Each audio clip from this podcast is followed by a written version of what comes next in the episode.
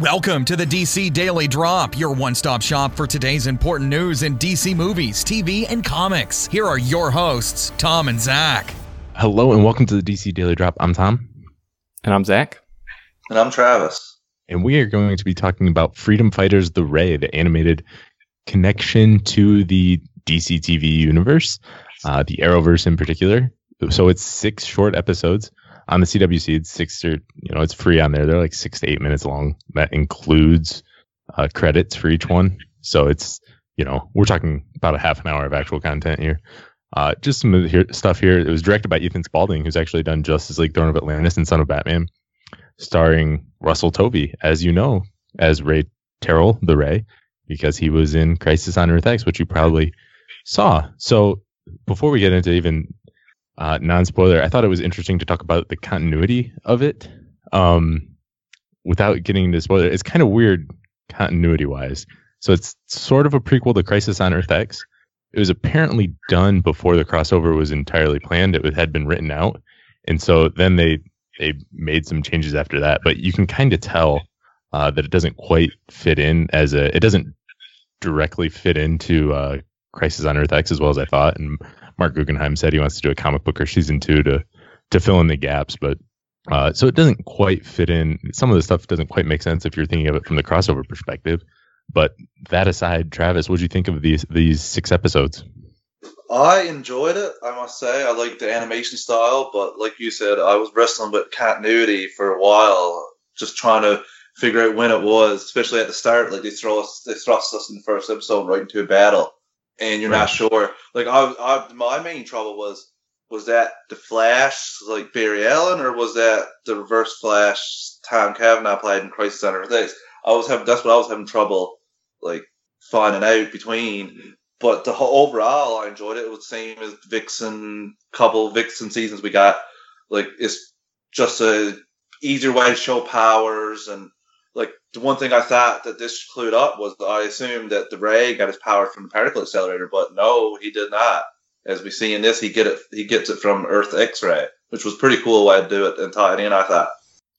Yeah, the I think I, I kind of echo the same sentiments of you guys. This was this is definitely enjoyable. It's not doesn't take any time to get through it. I think I I just kind of watched it while I was making coffee in the morning before work, and it was a nice, fun way to start the morning. Um, you but, need a faster coffee machine. That that's true. um, no, but it's it, don't go watching it if you want it to be like 100% in line in continuity with the crossover. Um, do watch it if you thought some of the cool the stuff from the crossover is cool. If you if you were interested, intrigued by the idea of Earth X and what's going on there and how the Ray came about, then this is definitely for you. But it doesn't really watching this isn't going to change what how you what you knew or felt about the crossover and watching the crossover isn't going to really change anything about this. So they they are pretty separate but there's definitely some some shared elements.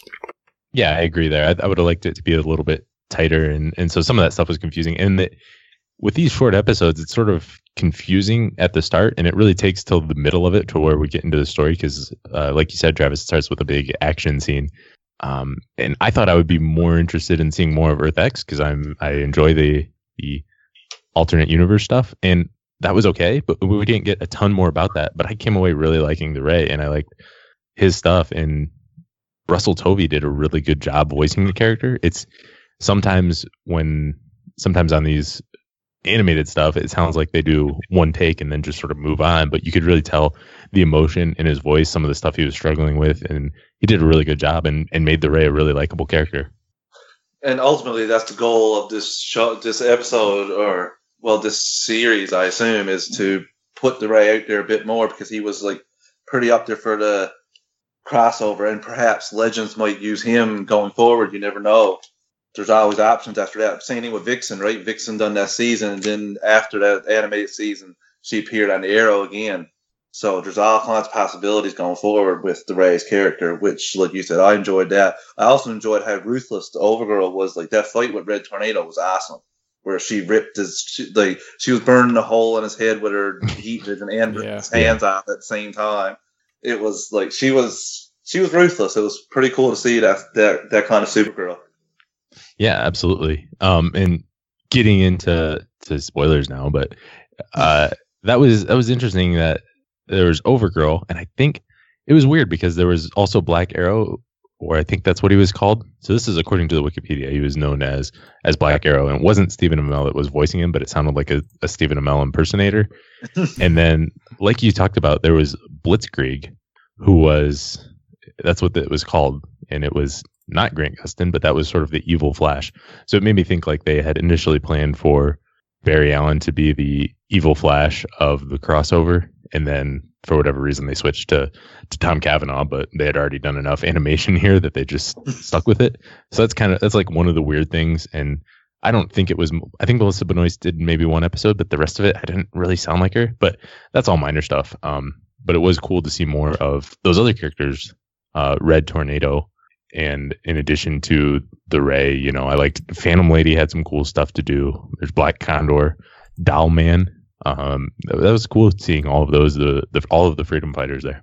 Yeah, I, I really liked seeing the group of freedom fighters, and yeah, it was weird with the the different Flash who was like, you could have like maybe gotten somebody who could do a good Grant Gustin impersonation, but they didn't, and it that's I think that was the only part that ever really took me out of it. I think I think like you said, the first episode Melissa Benoist was there, and then maybe they got a different one, but it wasn't like so different that it kind of took me out of the episode. But it was more just the combination of well, I thought it was Reverse Flash, but now we're seeing this Blitzkrieg different Flash kind of guy, and it doesn't sound anything like Grant Gustin. That kind of threw me out for a little bit, but he doesn't really end up doing much. Um, Overgirl really does the main fighting, and, and like you said, Travis, that especially that scene with her and Red Tornado, that was really really intense and brutal and pretty cool to see.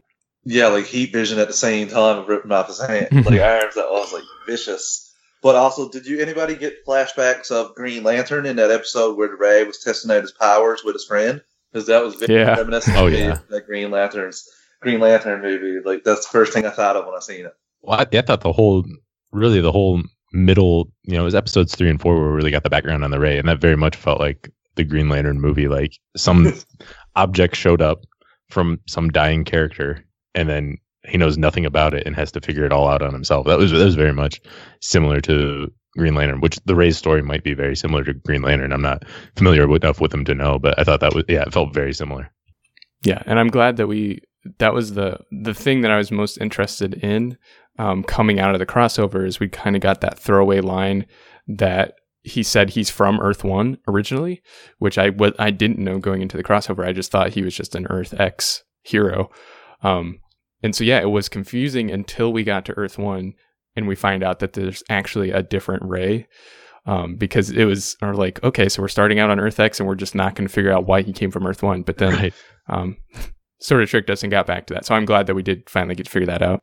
Agreed. We can also see maybe they can show in the second season, if they do a second season, somehow that their version of the Flash, Reverse Flash, dies and Harry's Flash comes and takes his place. Like you could probably do that in the Yeah. second season and tie it in a bit better, right? Knowing that, Yeah. knowing what you already know now going forward. Yeah, Right. absolutely. It's not like there's necessarily plot holes, but there's de- definitely uh, gaps of information we don't know that um, you know how it how it came to be. But I think you could, yeah, you could definitely write something where it makes sense.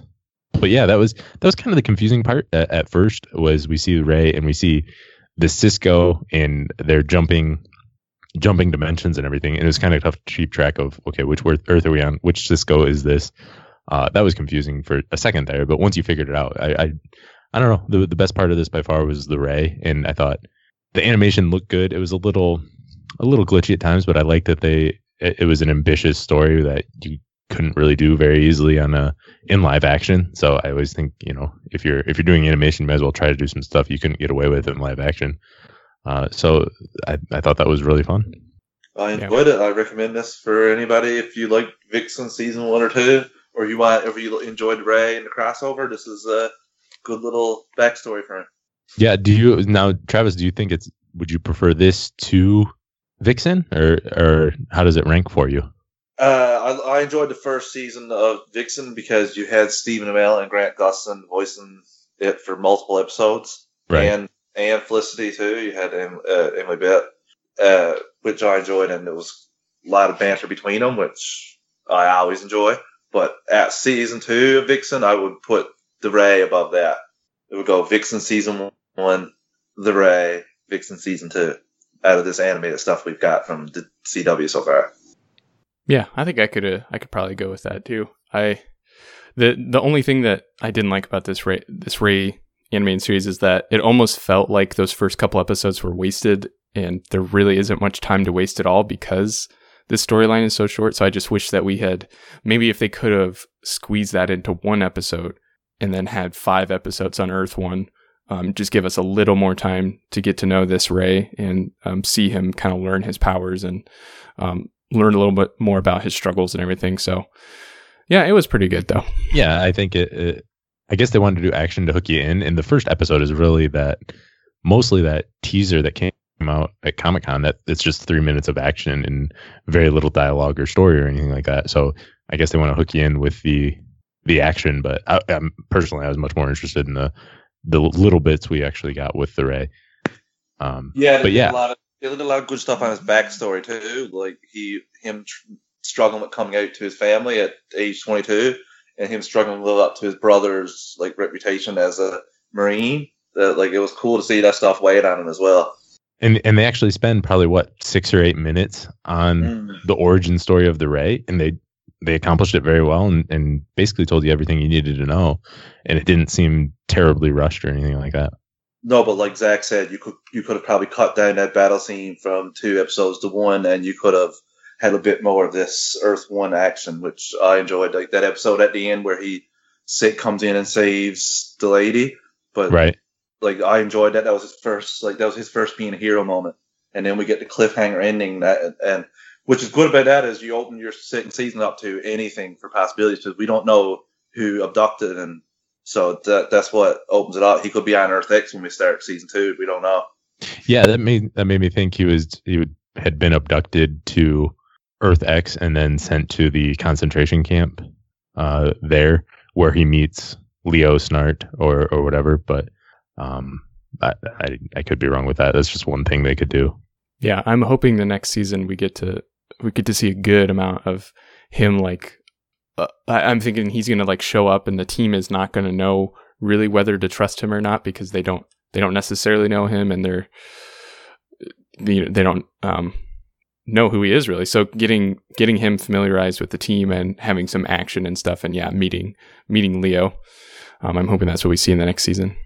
What about Gen- what about General Wayne animated too? That'd be pretty cool. Uh, that would be awesome. Yeah, there's a there's a lot you could do with it, and I I would be more excited now that we know this Ray. I'd like to see more of more of him actually on Earth X and talking with General Winn and and all that stuff. I would I would be all for that. So yeah, we got Freedom Fighters the Ray and Constantine is coming sometime next year. Uh, who knows? Maybe we'll eventually get a season three of Vixen. So I like these I like these little tie-ins to expand the universe a little bit more and get some time with characters that for whatever reason aren't you don't get much time with in live action. So I, I really like that. Um, and the CW Seed, by the way, this is just a reminder. The CW Seed, I always forget every time we go on there. But in addition to the Ray, Vixen, right now they have this is a free service. They've got the live action Constantine series. If you're ready for his appearance on Legends of Tomorrow, they've got Birds of Prey, the whole series, and then they've got four animated Justice League movies. So it's definitely a place to, and it's always constantly rotating. So it's a smart reminder to uh, always check that out and see some DC content on there. In addition, in addition to all the other stuff they have on there. Yeah. Yeah, if you're in the United States, do that. Oh yeah.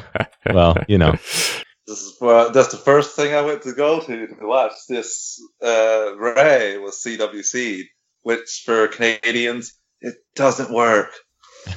yeah, that's uh, that's Yeah. really a bummer. Uh, yeah, I would, I would, I wish you, everybody could see this. America.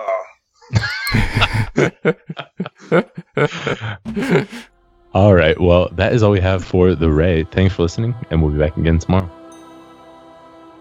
Thanks for listening, and make sure to check out DC Daily Drop on Twitter, Facebook, and DCDailyDrop.com. Drop by tomorrow for more DC news.